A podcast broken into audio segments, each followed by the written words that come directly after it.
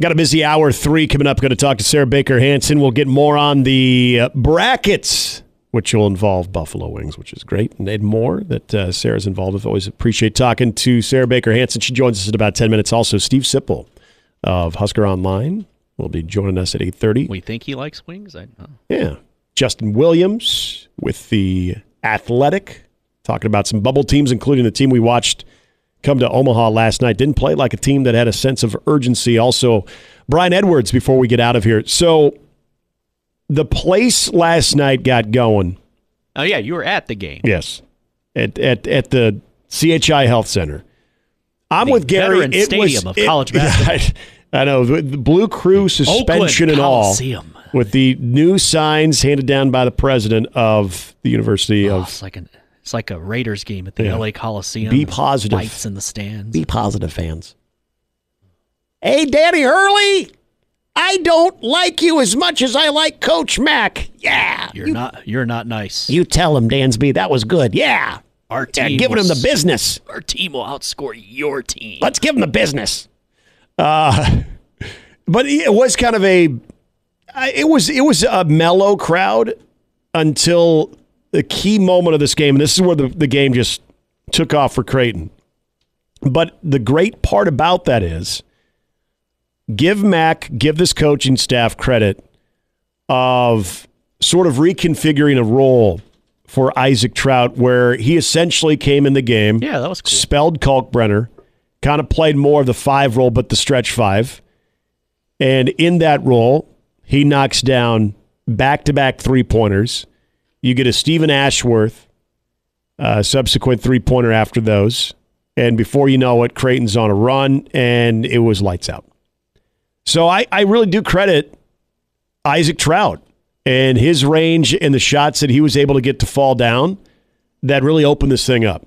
Not saying that Creighton would have been in trouble if that didn't happen, but when you look at a point of the game, and and, and you got to remember up up till that point, Creighton had a lead. It was a, it was a like it was kind of dwindling between like or kind of going back and forth between like a seven to five to a four point lead, and both teams were just kind of sloppy in the in the early stages of this game, kind of kicking the ball around, some errant passes some shots weren't falling, missing a couple of high percentage shots. Both teams. I mean, it was just kind of it was a feeling out process where the game really didn't pick up much flow at all. So it was there for the taking, and I, I really do give Isaac Traudt the credit of kind of being the catalyst that spearheaded that run that No, it's great. put this thing away. And it is a great sign because if you think back to that amazing night in Omaha last Tuesday, the hero off the bench was undoubtedly Jason Green and what he was able to do, knocking down his first career three pointer in college basketball. Then he hits another one, had a, a nice uh, look underneath the hoop as well. Had some good defensive hustle plays where he blocks, um, oh gosh, who was it? Oh, a Karaban shot. Like so, I mean, he was all over the place, and, and you know, you still had your core guys doing what they were doing, but then you had that type of effort off the bench, which was awesome. It ignites everybody. Uh, you could say the same thing for Isaac Traudt and what he did in the minutes that he played. Not nearly the same amount of minutes that Jason Green played in the UConn game, but they were minutes that were quality minutes. He gave you in, let's see, he played six minutes and 51 seconds and as a plus minus and plus minus three. Like he's giving you that type of that type of quality in the minutes that he's given you. These are the types of efforts in the role that this coaching staff can identify that when you think about more of a thin bench, which every college basketball team tends to have in March. They, you've kind of narrowed down your rotation. We always talk about who do the coaches at this point of the season trust.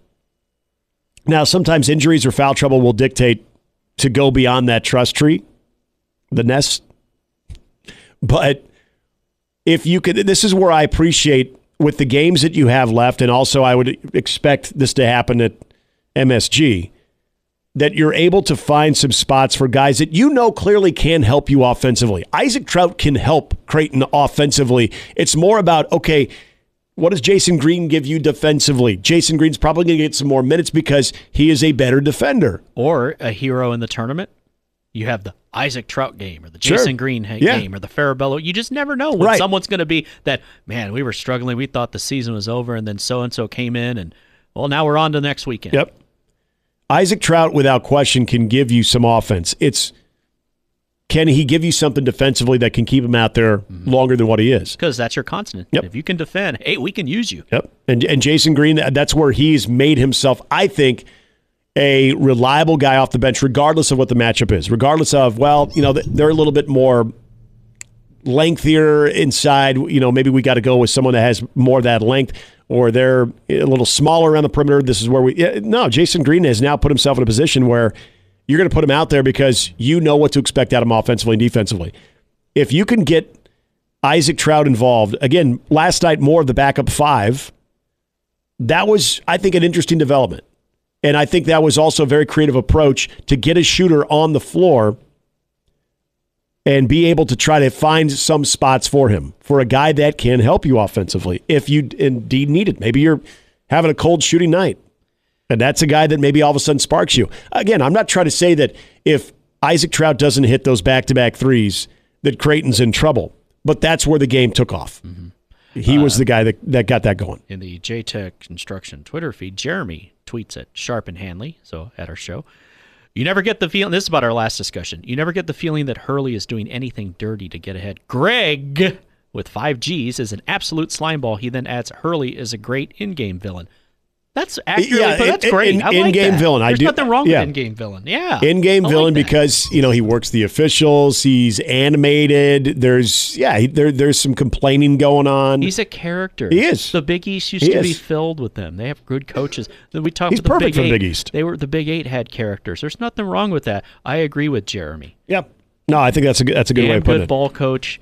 He's just he's an, he, he's a Jersey guy. So again, painted face guy with the striped pants wanted to go over there and, and meet him, and he was Yeah. just telling him, "I'm not going to go up there. I'm not going to start something, but I will finish it if you start something. And if you come down here, first of all, you're not supposed to be down here. Mm-hmm. You don't have a credential. I will just kindly knock you out, and then the authorities will take care of you. Jersey Justice. Yeah. So Jersey Justice. on to something. Just Jersey talk. Especially Just- if, just Jersey talk, man. And, and you could have the theme done by Bruce Springsteen. Oh, it would almost be like The Sopranos, where he's dry. You just get all the scenery of Jersey. Yeah, totally agree. yeah. That sounds like a CBS show. Good way to tie it back. Yeah. Old all, people would watch that. all the all those Jersey guys, Jersey tough. yeah.